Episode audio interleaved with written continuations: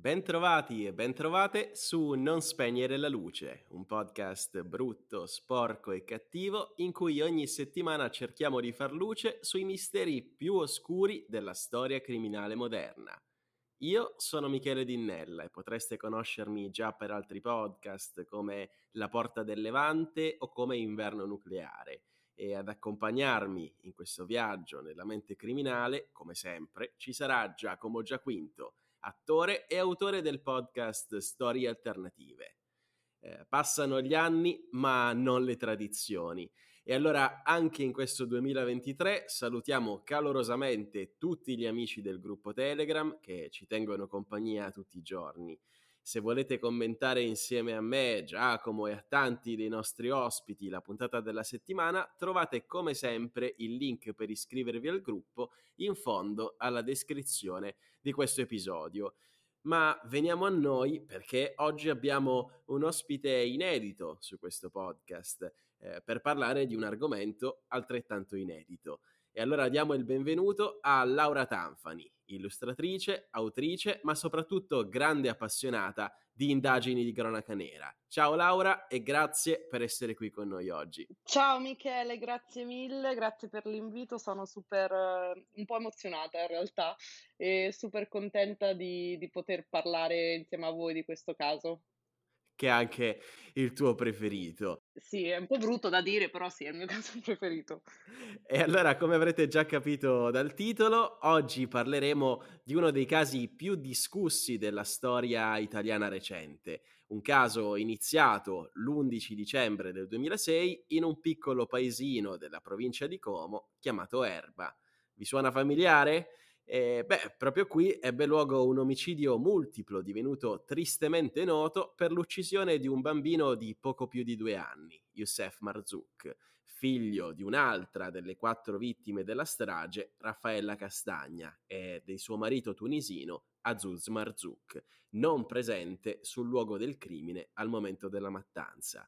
Assieme a loro furono uccisi anche la madre di Raffaella Castagna e nonna del piccolo Youssef, Paola Galli, e la vicina di casa della famiglia Marzuc, Valeria Cherubini.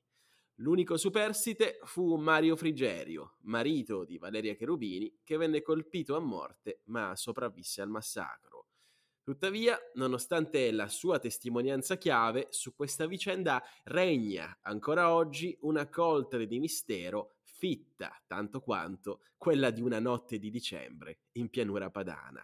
E allora per fare un po' di chiarezza su questa vicenda, rivolgiamoci al nostro Giacomo Giaquinto. Ciao a tutti gli amici di Non Spegnere la Luce e a tutti gli amici del gruppo Telegram, ancora una volta qui come recitava una bellissima canzone di Renato Zero, ma non è con Renato che voglio partire, come sapete, nella solita trafila di citazioni che accompagnano il comincio dei miei excursus in Non Spegnere la Luce.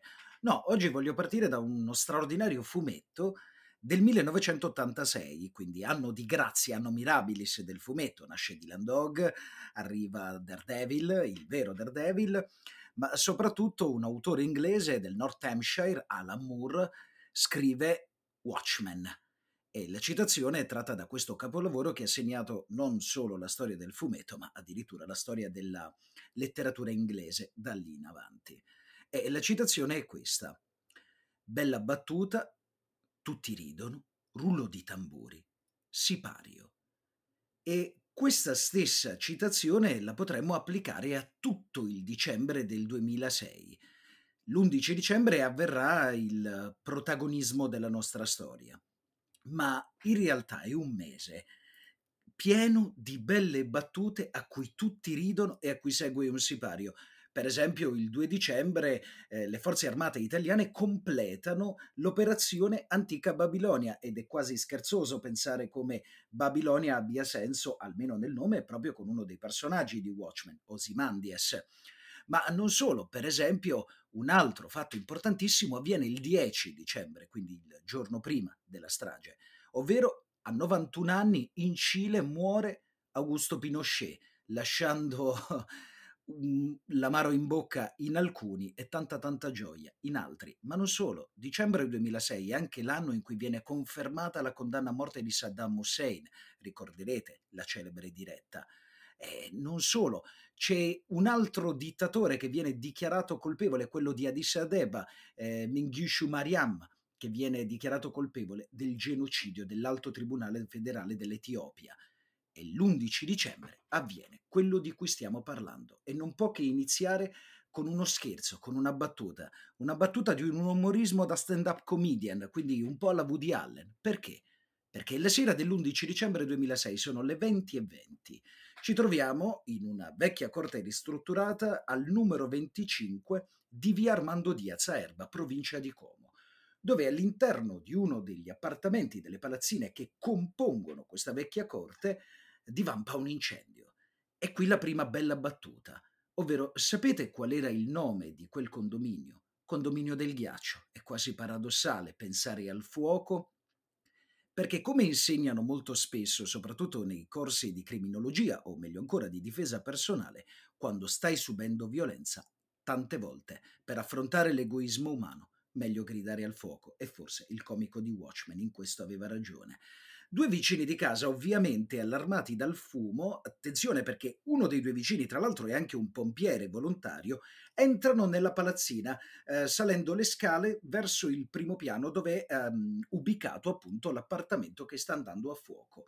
Trovano un uomo ferito, Mario Frigerio, sdraiato con la testa dentro l'appartamento mentre il corpo è all'esterno. Viene trascinato per le caviglie come avviene nei sistemi di sicurezza nel punto più lontano rispetto all'incendio che sta ancora divampando. Da qui succede quello che potrebbe tranquillamente succedere in un giallo, perché immaginate la scena, arrivano, salvano tra virgolette quest'uomo e c'è la porta dell'abitazione che è socchiusa. I, soccor- I soccorritori entrano e subito trovano un corpo senza vita e in fiamme di una donna, Raffaella Castagna.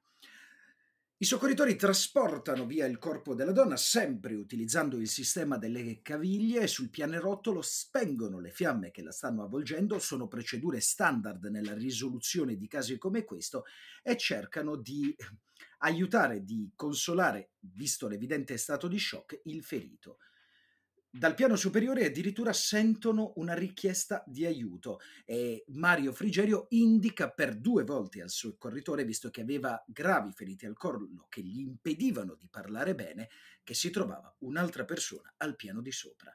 Ma il fumo è sempre più denso perché nei casi di incendio in realtà il vero problema, um, una volta conclusa la fase delle fiamme, è proprio il fumo, viste le esalazioni e soprattutto perché la vista si offusca, quindi i tentativi di soccorrimento in un momento in cui il tempo è fondamentale divengano quasi beceri. Bella battuta, rullo di tamburi, quasi sipario. I soccorritori devono abbandonare quegli ambienti a causa di questo protocollo, ma soprattutto perché non hanno gli strumenti adatti per uscire in una situazione del genere, pur sapendo che Raffaella ha un bambino e che nell'appartamento superiore c'è anche una donna che sta gridando aiuto. Arrivano i vigili del fuoco di Erba che riescono a, ter- a fermare e a terminare l'incendio e a quel punto vengono scoperti quattro corpi senza vita e tra questi quattro corpi c'è anche un sopravvissuto proprio l'uomo che era stato affrancato precedentemente e tirato fuori per le caviglie, Mario Frigerio, che è gravemente ferito e viene trasportato d'urgenza all'ospedale Sant'Anna dove viene sottoposto a vari interventi. Subito dopo l'anestesia si risveglierà, ma con due giorni di ritardo. Attenzione, chi era Raffaella Castagna, la prima vittima trovata? Aveva 30 anni, era un'impiegata part-time, assisteva i disabili ed era stata aggredita e colpita diverse volte con una spranga ed era morta a causa delle lesioni al capo. Era stata inoltre anche accoltellata 12 volte e visto che c'erano anche sgozzata. Dentro l'appartamento Immaginatevi la disposizione della casa, l'abbiamo vista tante volte, probabilmente ricorderete il famoso plastico di Bruno Vespa che divenne quasi un meme, bella battuta, rullo di tamburi. Eh, troviamo la camera o meglio, la camera della nipote si trova nel corridoio antecedente a esso e qui era stata uccisa Paola Galli, 60 anni, che era una casalinga ed era la madre di Raffaella. Anche lei era stata colpita da delle coltellate, dalle sprangate ed era morta per delle lesioni alla testa. Mentre la cosa che ha fatto, che ha scioccato più di tutti, ovvero l'immagine del bambino, il ricordo del bambino che probabilmente molti di voi ricorderanno visto che ci troviamo nella fascia temporale del 2006. Qual era il problema? Il bambino era morto dissanguato sul divano, dopo che aveva ricevuto un solo colpo alla gola che aveva reciso l'arteria carotide. Al piano superiore venne invece scoperto un altro corpo, quello di cui parlava Michele in apertura, la vicina di casa, esanime, Valeria Cherubini, 55 anni, era la moglie di Mario Frigerio, anche lei era una commessa accorsa al piano inferiore attirata dal fumo per poter aiutare coloro che si trovavano all'interno. Valeria, come il marito che era sopravvissuto, era stata aggredita con un'arma da punte da taglio, ferita dalla colluttazione con i suoi aggressori, parliamo signori di 34 coltellate e 8 sprangate. All'arrivo dei soccorritori la donna era ancora viva e dal piano superiore, dove era riuscita a trascinarci, aveva gridato aiuto, nella speranza che i vicini potessero soccorrerla, ma le condizioni del fumo e dell'incendio lo impedivano.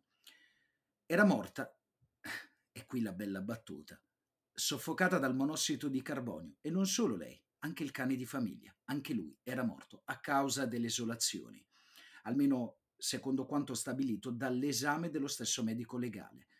Attenzione, ma Mario Frigerio, 65 anni, che aveva subito anche lui delle sprangate, era stato percosso, era stato accoltellato, come si era salvato?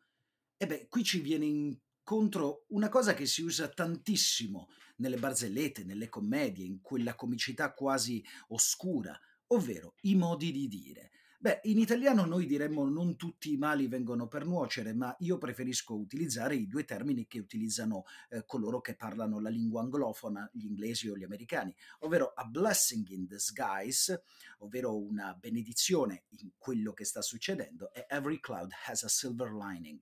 Tutte le nuvole hanno una linea d'argento. E quella linea d'argento, quella di Mario Frigerio, era una malformazione congenita della carotide che gli aveva impedito di morire dissanguato del tutto. I primi rilievi evidenziarono che gli aggressori erano stati due, uno dei quali Mancini, armato di due coltelli a lama corta e lunga, nonché ovviamente di una spranga. Partono le indagini. Ricordiamo, vi ricordiamo che ci troviamo nel 2006, è l'anno del nostro mondiale, è l'anno ehm, delle Olimpiadi invernali a Torino e l'anno della morte di diversi dittatori o di problemi legati ai conti da fare con la storia e all'inizio questo passa inosservato, ma la brutalità con cui è stato compiuto l'omicidio riporta la cronaca nera in auge nel nostro paese. Beh, all'inizio le indagini si concentrano su Azuz Marzouk, nativo eh, tunisino, il marito di Raffaella Castagno, nonché padre di Youssef, Marzouk, che aveva precedenti penali, tra l'altro per spaccio di droga, ed era uscito dal carcere proprio nel 2006 grazie all'indulto, al momento dei fatti si trovava in Tunisia per, perché stava visitando i genitori ed era rientrato immediatamente in Italia. Gli inquirenti, per fortuna, confermarono il suo alibi e iniziarono a sospettare che in realtà la motivazione fosse di stampo quasi malavitoso, ovvero un regolamento di conti ai suoi danni e quindi che la vittima veramente designata fosse l'intera sua famiglia.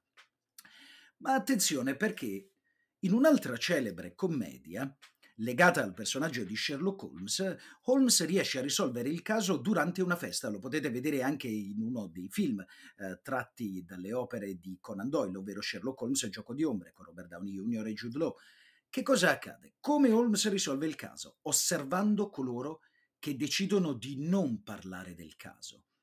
E in questo caso ci sono due persone, due vicini di casa di Raffaella Castagna che addirittura in passato avevano già avuto dei contenziosi con la defunta.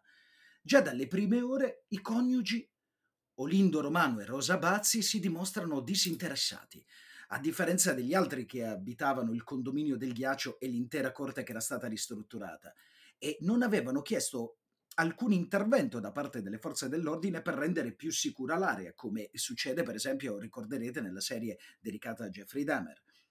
Iniziano i sospetti nei loro controlli e addirittura viene messo sotto controllo sia l'abitazione sia l'automobile. Ma attenzione perché il primo vero passo falso avviene quando entrambi innanzitutto presentano delle ferite, per esempio un'echimosi per il marito e la moglie una ferita sanguinante a un dito e come vi dicevamo prima c'era stata della colluttazione soprattutto con Raffaella Castagna. Attenzione perché i due, alla domanda di rito che viene svolta normalmente ai condomini e ai vicini durante un omicidio, i due immediatamente presentano un alibi senza che questo venisse richiesto, ovvero uno scontrino di uno dei clown più famosi al mondo, ovvero Ronald McDonald's. Immediatamente sembra che i due stiano cercando di mostrarsi del tutto fuori alla vicenda, fino a quando le intercettazioni ambientali svolte grazie alla loro automobile aumentano i sospetti nei loro confronti.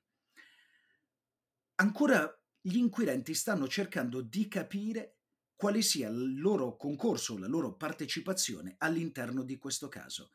E quando arriva, quando succede tutto questo? Beh, attenzione, i coniugi vengono fermati l'8 gennaio del 2007 e vengono arrestati e dopo un lungo interrogatorio il giorno seguente ricevono appunto le manette. Vengono descritti come persone del tutto chiuse e isolate e il loro attaccamento è ossessivo, parliamo quasi di una sorta di morbosità. Addirittura iniziano, come spesso succede in questi casi o come spesso succede nelle barzellette dove i dettagli arrivano dopo, iniziano a scoprirsi dei, degli passi antecedenti rispetto alla loro vita. Per esempio che Rosa Balzi avesse subito una violenza s- sessuale da parte di un conoscente, se non addirittura un parente, quando aveva dieci anni, senza ricevere nessun genere di assistenza in questo caso. Addirittura c'è qualcosa nel passato anche di Olindo Romano, una querela sporta contro di lui dal padre e dal fratello all'inizio degli anni Ottanta per una rissa dovuti a problemi familiari. Infatti, all'epoca dell'arresto, i due avevano interrotto da anni qualsiasi rapporto con i familiari. Lui è accusato di omicidio plurimo pluriaggravato, la donna di concorso in omicidio. Attenzione perché saranno proprio i rilievi dei RIS a evidenziare la presenza di un mancino. E indovinate chi è mancino nella storia. Iniziano a scoprirsi anche altri altarini, ovvero quelli legati ai diverbi tra Raffaella Castagna e i coniugi romani, che erano, romano, che erano sfociati addirittura in una lite quando a Capodanno, per aprire bene l'anno nuovo, la notte di Capodanno del 2005, e addirittura c'era una causa civile fra le parti ma in realtà l'ultimo episodio era solo una lunga sequela che si svolgeva da tanto tempo. I due continuano a ribadire la loro innocenza e a mostrare sempre quello scontrino, utilizzando un memo odierno, parafrasandolo, quel maledetto scontrino.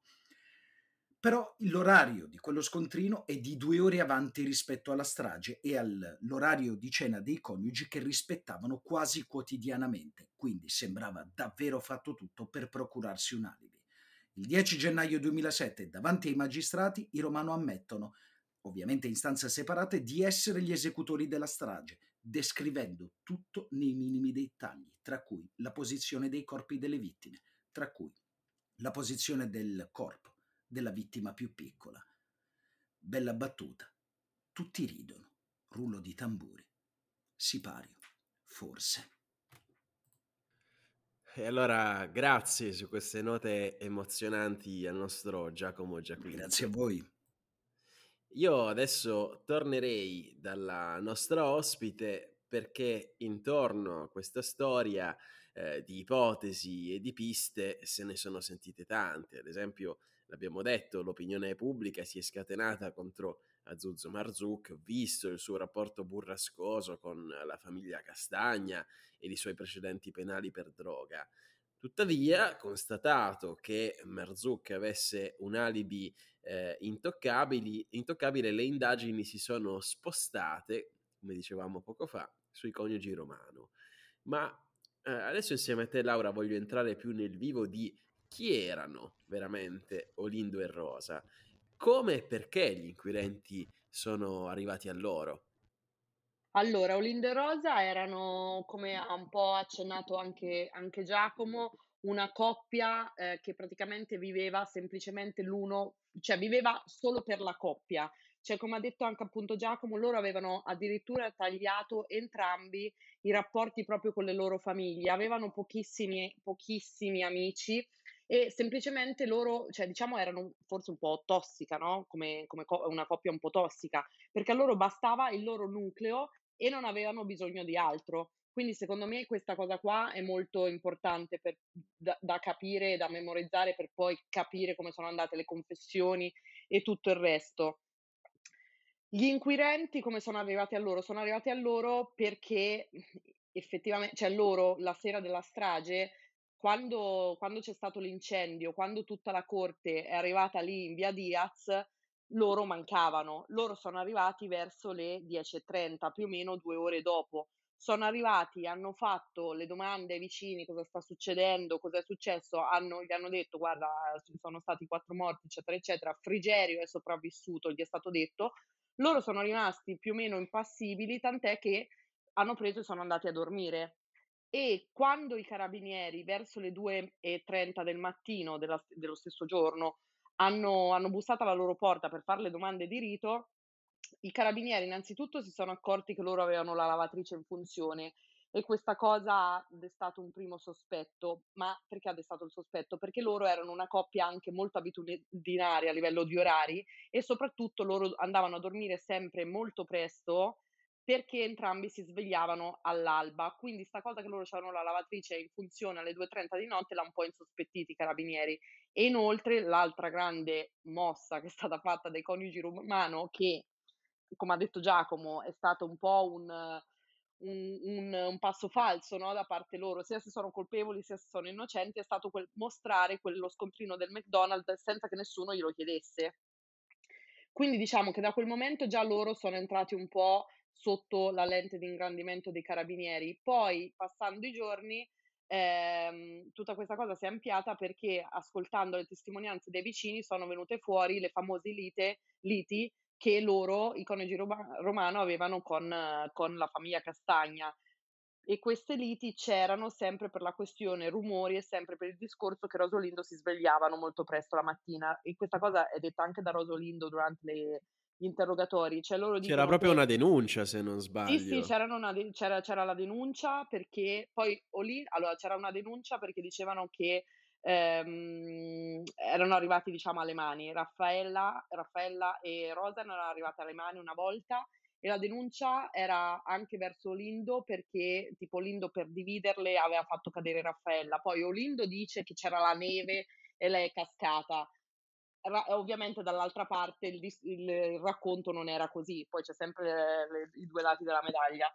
Quindi Comunque sì. litigavano per cosa? Per schiamazzi Litigavano per notturni? schiamazzi, perché, ehm, queste cose poi però Rosolindo le diranno sempre, ehm, cioè una certa ritrattano un po', però comunque l parlano loro degli schiamazzi, dicono che loro appunto ehm, loro stavano sotto casa di Raffaella, ehm, e Azzouz e sentivano sempre i passi, dicevano che Raffaella aveva dei passi molto pesanti e già erano impassiti dai dai passi. E in più dicevano che facevano anche molte feste fino a tardi e che quindi loro non riuscivano a dormire, non riuscivano a riposare perché c'era sempre troppo casino ed erano esausti da questo casino. Questa cosa qua testi ehm, cioè la dicono sia i vicini sia poi la dicono anche Rosolindo, questa cosa qua degli schiamazzi.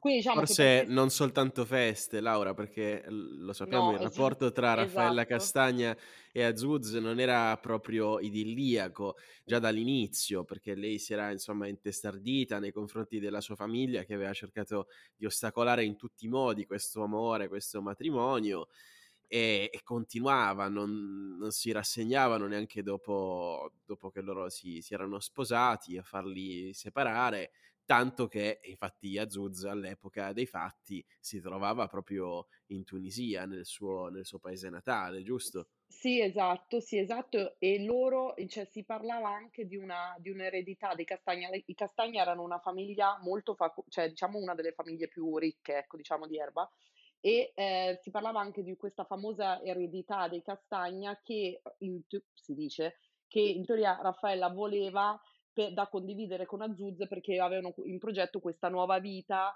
ehm, in proprio in Tunisia. E questa cosa qua cioè la la famiglia dei di Raffaella tipo non era andata nemmeno al suo matrimonio con Azzouz, cioè comunque non era prop cioè avevano tagliato un po' i rapporti anche loro per questa cosa per questa cosa qua. I rapporti si erano un po' sistemati quando era nato il bambino. Che erano un po' infatti quella quel giorno c'era anche la la nonna quando che è stata uccisa anche la nonna, perché i rapporti erano un po' quando è nato Youssef si erano un po' ristabilizzati.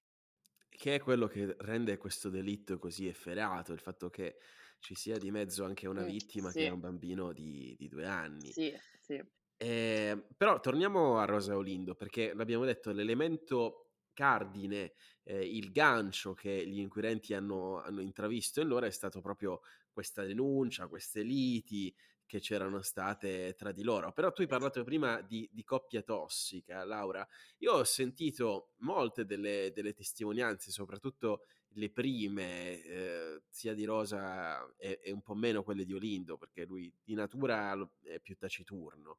Però mi sono sembrate 2 persone introverse, sì, abitudinarie come ti come dicevi tu, ma, ehm, tutto sommato non non così fuori da dal normale. Quindi voglio chiederti, quella della coppia tossica secondo te è una una narrazione che gli si è costruita attorno o c'è del del vero? Ma guarda, cioè coppia tossica nel senso che loro veramente viveva mhmm, non che ci sia de sia qualcosa di sbagliato di vi di vivere cioè di provare così tanto amore per un'altra persona, però erano veramente dipendenti l'uno dall'altro, cioè erano proprio cioè che poi che che che sarà anche quello lì che verrà fuori durante, no, le confessioni, cioè nel senso loro confessano perché volevano stare insieme, cioè nel senso a loro bastava ehm, l'idea della cella matrimoniale, a loro non gli fregava dove stavano, potevano stare o a Erba o in carcere, basta che stavano insieme.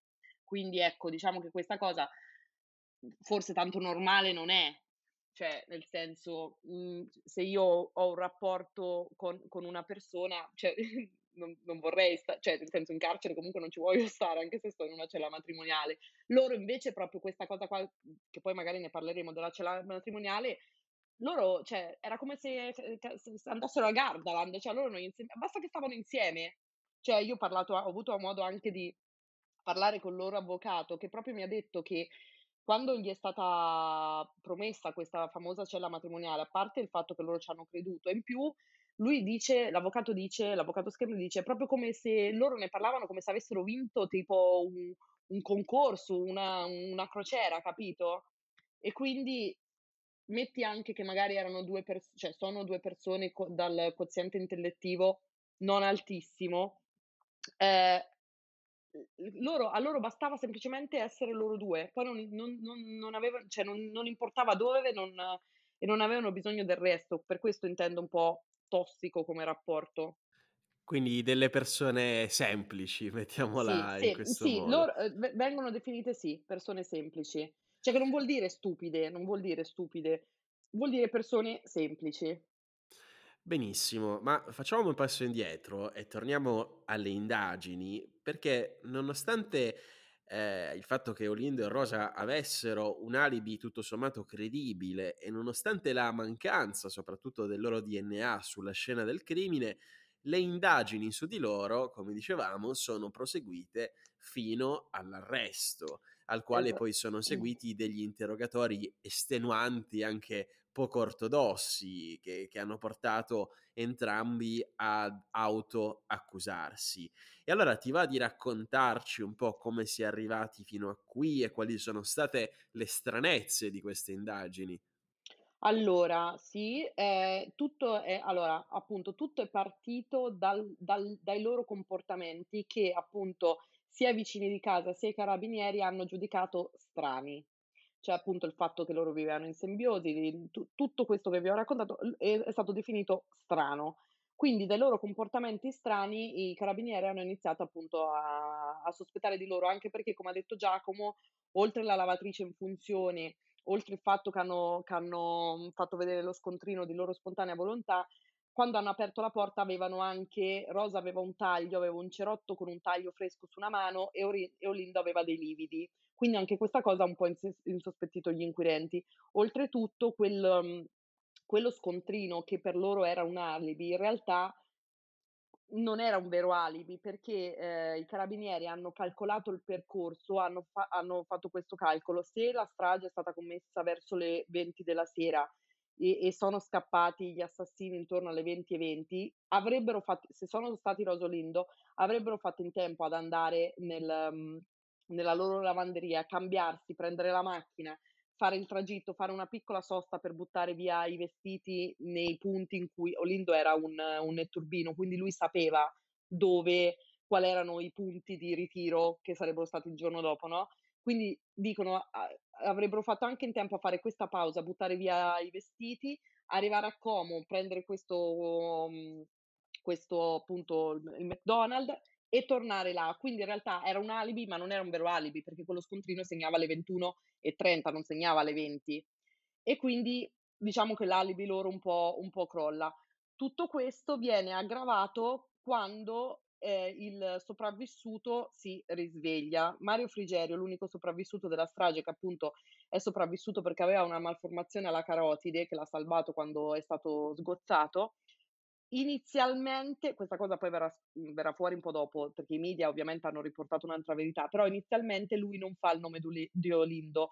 Lui dice che il suo aggressore era una persona dalla pelle olivastra con, con dei folti capelli neri e lui dice non di qui. Ehm, invece intorno mi sembra al 20 dicembre, qualche giorno dopo, Gallo, eh, sì, eh, Frigerio, sentito dal comandante dei carabinieri, carabinieri di Elba Gallorini, Frigerio che, ricordiamolo, era in un letto di ospedale, Esatto, in, ah, scusa, in esatto, condizioni estremamente, insomma, esatto. precarie. E Si era quindi appena svegliato, esatto, non era, non era fuori tranquillo al bar, non dice queste cose qua, le dice dal letto appunto d'os- d'ospedale. E appunto al- alla, alla seconda volta, quando Gallorini, che il, ehm, era il comandante dei carabinieri di Erba, va da lui, non è Frigerio a dire inizialmente il nome d'Olindo, è Gallorini che a una certa, mentre parlavano, gli dice: Ma senta, ma il suo vicino di casa Olindo, no? Lei l'avrebbe riconosciuto. Inizia a mettergli in bocca il nome d'Olindo. E in quella seconda occasione Frigerio inizia, diciamo, un po' a dubitare di quello che lui aveva detto la prima volta. Appunto, la prima volta aveva riconosciuto una persona olivastra, folti capelli, folti capelli neri, che non era proprio identificato Lindo. La seconda volta inizia a chiedere: ma perché mi, mi fa il nome d'Olindo? Eh, come posso dire una cosa del genere? Non me lo ricordo, e inizia anche a piangere. Però inizia ad andare un po' in crisi sul, sul riconoscimento.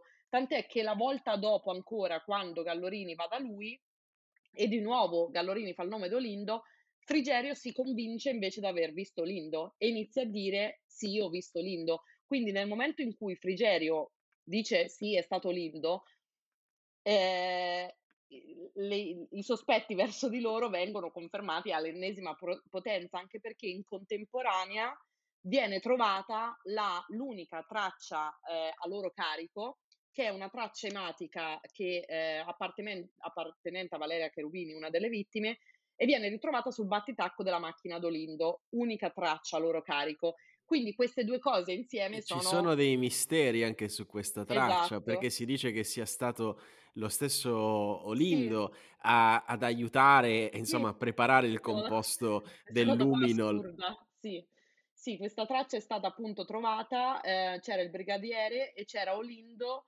eh, nel, nel- nel suo garage vicino alla macchina che aiutava il brigadiere a, mm, a preparare la- il liquido per fare il luminol sulla sua macchina. Oltretutto questa traccia viene fotografata, ma non viene fotografata con luminol, cioè c'è la foto che si può trovare proprio tranquillamente in internet se, se basta digitare. Praticamente c'è la foto del battitacco della macchina e un cerchietto rosso dove dentro non si vede niente, cioè non è che c'è una, si vede una traccia, non si vede niente, che però lì ah, il brigadiere ha detto sì, lì c'era una traccia di sangue, io l'ho vista, però è stata portata proprio a processo questa foto, dove in realtà dentro non si vede niente, quindi è fatto un po' sulla fiducia quella traccia di sangue vista. E sì, è stata appunto raccolta lì con Olindo, Olindo presente, ma non un difensore d'Olindo, cioè era semplicemente Lio Olindo, questa cosa non è diciamo molto No, non è, non è proprio legale esatto, secondo la professionale, procedura ecco, esa penale sì, italiana, quindi direi potrebbe direi di no. essere presente il legale, insomma, Cioè, del... potrebbe essere presente, esatto, l'imputato, ma almeno in presenza di un legale, non lui da solo che prepara il po' Esatto, quindi diciamo, ripetiamolo, indagini eh, svolte in modo poco ortodosso, Sì, anche appunto anche... come Come è stato che scusa, come è stato condotto l'interrogatorio di Frigerio? Perché in realtà, ehm, cioè questa cosa è stata cioè è stato proprio Gallorini a fare il nome d'Olindo più di una volta oltretutto. Non è mai usci cioè non è inizialmente uscito dalla bocca di Frigerio, è uscito dalla bocca di Gallorini più di una volta. Quindi anche in quel modo in cui è stata fatta l'interrogatorio di di Frigerio non è molto diciamo, non rispetta proprio le le pratiche esatte, ecco, degli interrogatori. Sì, diciamo che all'epoca dei fatti, giusto per essere oggettivi, Frigerio non era in condizione di fare proprio dei discorsi No. per per il problema, diciamo, per il fatto che era stato semi sgozzato, ehm, si era salvato per per miracolo appunto. Ehm, e quindi ci sta che insomma si pongano le domande in maniera che la risposta sia sì o no. Però, come dici tu, la questione di Olindo rispetto al primo interrogatorio, nel secondo è stata molto, diciamo, influente sulla memoria di, ehm, sulla memoria di Frigerio, che poi si convincerà, una volta guarito, Sì, eh, di, ehm, del fatto che Olindo e, e Rosa fossero i responsabili, addirittura li, li accuserà a, pro- a processo, li chiamerà sì. delinquenti, eh, quindi lui si, si convincerà fortemente. Io credo che ci sia eh, mo- una forte componente psicologica in questo, nel senso che, insomma, proviamo a metterci nei panni di Frigerio. ehm, succede una cosa del genere dal nulla, eh, ti aggrediscono, aggrediscono tua moglie, tua moglie purtroppo scompare e, e ti ritrovi da solo al mondo dopo una convalescenza non proprio facile e quindi cerchi una ragione, cerchi un colpevole per quello che ti è successo, quindi non faccio fatica a capire e a immaginare come Frigerio si sia convinto in cuor suo o, o abbia Eh, rafforzato quantomeno la convinzione della colpevolezza di Rosa e sì, Olindo. È su un po' la nostra mente che funziona Mh-mh. in maniere che, che non ci immaginiamo. Sì, su questa cosa sono stati, ehm, interpretati molti esperti della memoria, cioè, ehm, anche per mhmm, come consulenti della difesa, ehm, che, ehm, hanno detto che è faci se tu soprattutto se hai subito un trauma, è facile, diciamo, sovrapporre delle immagini, nel senso la prima immagine, ehm, viene se ehm, che che è l'immagine di una persona sconosciuta, perché Frigerio non dice il nome di una persona, fa un identikit, no, la prima volta se tu, ehm, dici il nome invece di una persona che tu conosci, la immagine l'immagine di quella persona che tu conosci si può sovrapporre sopra l'immagine della persona che invece non conosci. Cioè, ehm, questa cosa no non la dico io eh, la dicono sono stati interpreta ehm, interpellati proprio massimi esperti della memoria e quindi la memoria può essere appunto modificata. Frigerio sotto, mhmm, la lato questa cosa qua giusti quando gli è stato detto: "Ma perché inizialmente hai riconosciuto un'altra persona?" Frigerio dice che lui non ci poteva credere che era stato Lindo, perché lui dice: "Non potevo credere che una persona che io conoscevo potesse" cioè conoscevo, non è che aveva bu buonissimi rapporti con Olindo, però era il suo vicino di casa. Frigerio dice: "Non potevo crederci che un mio vicino di casa potesse aver fatto una cosa del genere." Quindi lui dice che non ha fatto inizialmente il nome d'Olindo per questo motivo, perché per lui era ini inimmaginabile. Quindi ci sono queste 2 ve appunto 2 versioni. Frigerio che dice così, altri esperti della memoria che dicono che invece è facile sovrapporre appunto le immagini. Esatto, ma a parte che questa cosa è stata confermata dalla scienza, secondo me non ci vuole un esperto della memoria Eh, per per capirlo, perché per esempio io faccio dei sogni, quando sogno quando sono dei sogni particolarmente forti, ehm, magari ci metto mezza giornata ad autoconvincermi che quella cosa non è successa veramente, perché magari sono così realistici nella mia testa che mi sveglio con l'ansia addosso pensando che pensando che siano reali. Quindi la nostra mente, ripeto, a volte va in posti strani, oscuri che, che non riusciamo ad immaginarci. Sì, e figurati poi se hai appena subito un trauma, ecco. Cioè se ti sei appena risvegliato da un trauma del genere.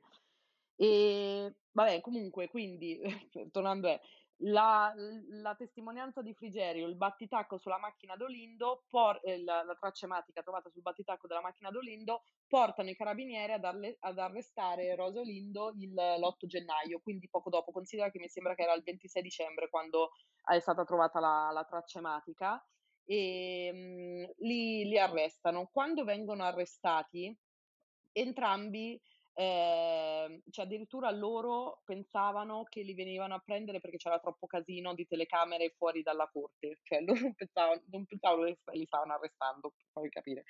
Quando li arrestano, loro inizialmente entrambi dicono no, eh, siamo, siamo, innocenti. Eh, tant'è che a loro, però, per provare a farli confessare, inizialmente i carabinieri gli dicono come mai c'erano delle tracce di sangue sui vestiti? Perché quando c'era la lavatrice in funzione erano stati sequestrati i vestiti dentro la lavatrice per fare l'analisi dei RIS per vedere se c'erano delle tracce. Non erano state trovate tracce, non sono state trovate, trovate tracce sui vestiti nella lavatrice, negli scarichi della lavatrice, da nessuna parte. Però, nonostante questo, per provare ad estorcere una confessione, i carabinieri dicono a Rosolindo: eh, Ma come mai c'erano appunto dei, de, de, del sangue sui vestiti? Tant'è che Olindo, cioè non, non ci casca e dice no, non lo so, no, non lo so spiegare e questa cosa non era nemmeno vera perché appunto era, non, non, c'era nessuna traccia di sangue. E ehm, quindi iniziano diciamo un po', un po' ad insistere, Rosa e Olindo parlano di queste famose liti ma dicono non siamo mai andati oltre. Tutto questo fino a quando eh, loro in quel momento avevano un avvocato d'ufficio perché c'era anche un'intercettazione dove tipo una, un'amica di Rosa gli dice, gli, gli, consiglia di prendere un avvocato prima di essere arrestati e loro dicono no, ma l'avvocato costa tantissimo, tanta cosa ci serve. Forse quei soldi era il caso di investirli. E, ehm, quindi l'avvocato d'ufficio, cioè, eh, no, l'unica preoccupazione di Olindo in quel momento era vedere Rosa. Tant'è che i carabinieri gli dicono guarda, noi te la facciamo vedere, ma pensa bene a questa confessione così eh, Olindo, prima di vedere Rosa, parla con il suo avvocato d'ufficio, si incontrano lui e Rosa e ci sono le intercettazioni di Olindo che dice guarda Rosa, io ho pensato di eh, confessare perché mi hanno detto che se confesso c'è uno sconto della pena, c'è la famosa cella matrimoniale e poi magari tu puoi andare a casa, io mi prendo la colpa, tu vai a casa, io mi faccio qualche anno e torno. E in quel momento Rosa gli dice: Ma non c'è niente da confessare, io cosa vado. Qua eh, ritorna quello che dico il rapporto. Cerca, cerca, di farlo ragionare lei, giustamente sì, lei dice, dice: Guarda, non c'è niente da confessare, esatto. perché dobbiamo prenderci questa responsabilità? Esatto, lei dice addirittura cosa faccio senza di te, mi uccido sotto un treno, cioè qua torna un po' quello che è il rapporto, per quello dice un po' tossico magari. E, um, cioè non gli dice cosa confessi cretino non mi mettere in mezzo cioè, io avrei però, però poi confessa anche lei quindi sì, si autoaccusano è entrambi. lì, è lì che c'è il colpo di scena perché praticamente Olindo dice io voglio confessare così tu vai a casa e io ho lo sconto della pena bla bla bla lei dice no, cosa devi confessare, cosa faccio senza di te, ma a quel punto chiamano prima Rosa di nuovo a parlare con i carabinieri e a quel punto Rosa confessa confessa praticamente per scagionare Olindo, perché e infatti lei si prende tutta la colpa. Lei dice ho fatto tutto io, Olindo non c'entrava niente, sono stata io. Ri- risentono Olindo, fanno sentire, qua c'è un'altra cosa che forse adesso io non sono un'esperta, però forse non è così mh, normale che venga fatta, fanno ascoltare ad Olindo i primi due minuti della confessione di Rosa, quindi Olindo si aggancia a quello che aveva detto lei perché lo fanno ascoltare e lui dice no, assolutamente non è vero, non è andata così. Quindi da quel momento in poi iniziano una serie di ritrattazioni fino a quando diciamo le due confessioni coincidono più o meno, perché alla fine dicono sì, eravamo insieme. Eh, cioè no, Olindo dice eravamo insieme, poi tornano da Rosa e gli dicono guarda Olindo ha detto che c'eri pure te, quindi lei dice ah sì è vero, allora eravamo tutti e due. Iniziano uh, appunto i carabinieri cercano di far coincidere queste due confessioni che poi in realtà non coincideranno mai del tutto, cioè non, non saranno mai sovrapponibili. E, eh, diciamo che i carabinieri hanno fatto da tramite per, sì, per arrivare a far diciamo coincidere che, le confessioni. Sì, esatto, anche perché diciamo che le, queste confessioni sono state fatte con le foto della strage sotto, eh, le parole erano un po', un po', tirate fuori, soprattutto sotto la, la, promessa di questa famosa cella matrimoniale che io quando ho avuto modo di parlare appunto con l'attuale avvocato di Rosolindo, l'avvocato Schembri, cioè lui mi ha detto che sette mesi dopo di questa famosa confessione, Olindo andava ancora in giro per il carcere a rivendicare questa cella matrimoniale. Cioè loro proprio ci credevano alla cella matrimoniale, che è una cosa che, cioè dice, hai ammazzato quattro persone, come pensi che, che ti danno una cella matrimoniale? Invece loro, cioè loro proprio ci credevano. Addirittura loro pensavano che se confessavano entrambi, la pena si sarebbe divisa diviso due, cioè 30 anni te li fai diviso due, cioè che non, non esiste questa cosa. Quindi niente, quindi confessano e a quel punto parte tutto quell'iter in cui loro per un tot di mesi hanno tenuto questa parte, cioè nel senso se sono stati loro eh, hanno tenuto la parte dei colpevoli perché erano colpevoli, ma se non sono stati loro hanno tenuto questa parte ehm, per qualche mese finché non è arrivata la nuova difesa e loro andavano in giro dicendo sì sì siamo stati noi, c'è anche la storia della Bibbia, non so se vado avanti. Vai, vai Laura, ah, okay. siamo, siamo qui per questo. Ah, ok, no, perché non vorrei ehm, eh, dilungare troppo, però loro per qualche mese hanno sempre detto sì, sì, siamo stati noi, siamo i mostri della strage di Erba, tant'è che c'è il famoso inizialmente video di Rosa, che questo video qua si trova eh, ovunque, è stato mandato online eh, dappertutto, in cui Rosa davanti al, um, al, um, a Picozzi, il, oddio non mi viene il termine, il um, criminologo. Il criminologo, grazie. Davanti al criminologo Picozzi, Rosa fa questa, parla di nuovo, cioè, fa di nuovo una nuova confessione dove descrive tutto, tutto l'omicidio. Questo video era voluto, era stato chiesto dalla difesa del tempo perché ehm, volevano eh, intervistare appunto Rosa davanti al, a uno psichiatra per, dar, per, per, provare a prendere anche uno sconto della, della pena, magari darle l'infermità mentale. Salvo Rosa... poi che loro si siano pentiti di questa es- scelta esatto, e abbiano cercato... quel video è terribile.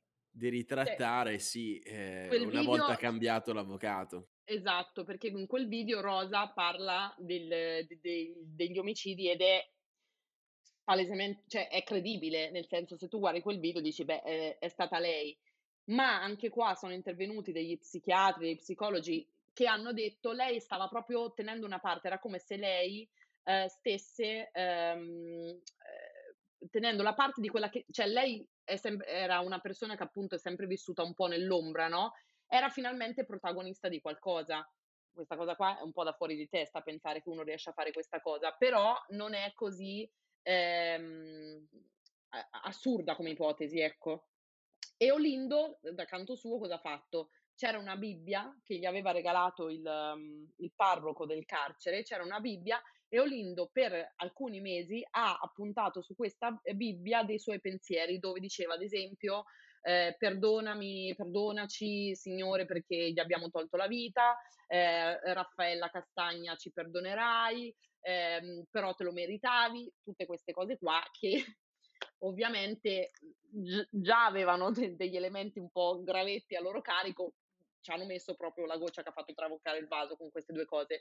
Olindo cambia improvvisamente eh, appunti sulla Bibbia quando interviene proprio la difesa nuova di Schembri, e inizia, e inizia proprio a cambiare, cioè nel senso inizia a, a scrivere tipo eh, ci, hanno de- fatto il lavaggio del cervello, non siamo stati noi e, inizia, e da quel momento in poi, infatti da, che poi sarà dal primo grado in poi, loro si professeranno sempre innocenti dicendo che appunto gli è stato fatto un lavaggio del cervello e sono stati a, costretti a confessare perché in cambio, cioè gli avevano detto o confessate o siete spacciati perché è tutto contro di voi, perché il sopravvissuto va riconosciuto, c'è la traccia ematica, quindi se confessate avete almeno uno, uno sconto della pena. Quindi questo è stato, ecco, l'iter del... E da quel momento in poi loro sono sempre professati innocenti. Quindi insomma Laura, un bel pasticcio. Un bel pasticcio, fatto da un po' tutti, eh? da loro in primis. E allora... Cioè, io, sì. sono de- eh, io sono della scuola meglio un, un um, colpevole fuori che un innocente in carcere. Quindi io sper- da una parte spero che loro due siano davvero colpevoli perché pensare che sono ormai passati più di 16 anni, ci sono due persone così innocenti in carcere è veramente una cosa terribile. Quindi da una parte, cioè, mi auguro che siano colpevoli, però c'è da dire che effettivamente non è mh, una, una condanna al di là di ogni ragionevole dubbio. Diciamo che di dubbi ce ne sono abbastanza. Benissimo, e su questo ci avviamo in conclusione, ma ehm, pas- par- mhmm, passiamo dal nostro Giacomo Giaquinto per il solito angolo dei film e dei documentari sull'argomento. Sì, sì, che detto così suona come l'angolo di Benedetta Parodi, dedicato alla buona cucina nostrana per quanto riguarda i film e le serie TV. Allora, ragazzi, io in realtà in preparazione alla puntata ho visto questa docufiction eh, I giorni dell'oblio, che è stata scritta e diretta da Giorgio John Squarcia, ehm, addirittura con all'interno le musiche eh, originali di Cesare Cremonini, quindi comunque anche un pezzo da 90 della nostra musica nostrana. Tra l'altro c'è anche un'introduzione di Enrico Mentana molto carino, perché è basato tra l'altro su documenti originali dell'inchiesta, alcuni del tutto inediti, racconta proprio la strage di Erba. Vi consiglio di vederlo anche perché ha una bellissima genesi, questa docufiction è stato girato eh, in sette giorni, scritto in due settimane, prodotto con soli 250.000 euro, per quanto dire soli e 250.000 euro nella stessa frase non sia il massimo, ma in realtà la cosa che più mi affascina e pensare che sulla strage di Erba, nella cultura di massa, ci siano una serie di puntate di eh, serie televisive andate in onda mm, un po' ovunque nelle reti nostrane, tipo RIS, Delitti Imperfetti con Lorenzo Flaherty, perché nella quarta stagione, quindicesima puntata, si, par- si parla proprio del delitto di Erba. Eh, non solo, abbiamo anche la serie La Squadra che è andata in onda su Rai 3, forse qualcuno di voi lo ricorderà, ma eh, ciò che vi, vi consiglio davvero sono dei documentari su YouTube, uno su tutti, anzi due. Il primo è, mm, lo trovate sul canale di Antonio Russo, che secondo me è molto bravo, si chiama Erba i giorni dell'odio, durerà un'oretta e mezza e ripercorre secondo me molto bene la puntata o comunque quello che è accaduto durante quell'11 dicembre del 2006, e poi abbiamo Crimini e Criminologia di Cusano Italia TV, pensate che sono più di quattro ore dedicate alla strage di Erba. E la cosa paradossale è che sulla strage un'ora e 55, mentre sugli sviluppi della strage due ore e dieci, così, perché gli sviluppi sono sempre più interessanti qualche volta. E allora io sono fiero di noi perché siamo riusciti a rimanere sotto l'ora e a parlare comunque Pazzesco. di questo argomento. Ma uh, allora andiamo uh, dalla nostra ospite per la consueta domanda finale, perché voglio chiederti Laura, quali sono gli ultimi sviluppi su questa vicenda, quelli più freschi, e se secondo te è un caso destinato a rimanere aperto? Allora, gli ultimi sviluppi poi sono proprio ultimi ultimi perché è proprio uscita, penso una settimana fa, la notizia che è stato trovato un nuovo super testimone e nuove prove con i quali, ehm, con i quali la difesa proverà a, prova- a, a riaprire il caso. Ehm, riaprire i casi, eh, cioè la revisione è sempre, cioè, ripeto, non lo, non lo dico io, ma me l'ha detto eh, il loro avvocato, è sempre molto difficile. Cioè, innanzitutto bisogna portare nuove prove, non, non bastano quelle vecchie già analizzate, servono nuove prove. In teoria queste prove appunto sono state trovate, c'è questo articolo e c'è anche questo eh, super testimone, quindi proveranno ancora. È un caso destinato a rimanere aperto? Allora, se eh, questo questa revisione eh, verrà accolta? No, perché a quel punto prenderà una strada, eh, una strada o eh, ci eh, verrà fuori che c'è stato un errore e li tirano fuori, oppure eh, rimarrà che sta, sono stati loro e, e, rimangono dentro. Quindi secondo me a quel punto eh, si chiuderà il caso. Se invece la revisione non verrà accolta, secondo me sì, rimarrà ancora, cioè se ne parlerà ancora perché appunto i dubbi ci sono, cioè i, eh, i dubbi ci sono, ce ne sono anche parecchi. E quindi staremo a vedere, tanto penso che a, a breve si, si saprà qualcosa. Benissimo, benissimo. Allora io ringrazio la nostra ospite Laura grazie. Tanfani per essere stata qui con noi. Grazie a voi, grazie a voi per l'invito. E ringrazio come sempre eh, il mio co-conduttore Giacomo Giaquinto. E io ringrazio colui che mette insieme tutte queste belle teste, ovvero Michele Dinella. Mi raccomando, ascoltate La Porta del Levante su Spotify e anche, credo anche Apple Podcast. Sì, sì, un po' dappertutto, siamo Sì, siamo sì. come il Covid, siamo dappertutto. Che bella, che bella immagine. Ma giusto per ritornare, per ricominciare questo 2023, ehm, con la marcia giusta, Certo. fortissimo. E allora, visto che ci siamo, io vi ricordo che, ehm, potete, ehm, importunarci sul sul canale Telegram, sul gruppo Telegram. Il link per iscrivervi è è come sempre nella descrizione di questo episodio. Ricordatevi anche di scendere per strada e scrivere sui muri la vostra certo. recensione o in alternativa potete farlo su Apple Podcast o tramite le stelline su Sì, Spotify. nel caso vi manchi la vernice spray, Esatto, però dice. comunque io vi vi raccomando sempre di averne una di riserva. E vi do appuntamento a questo punto alla prossima settimana, al prossimo mercoledì con una nuova puntata, ma nel frattempo vi raccomando di non spegnere la luce.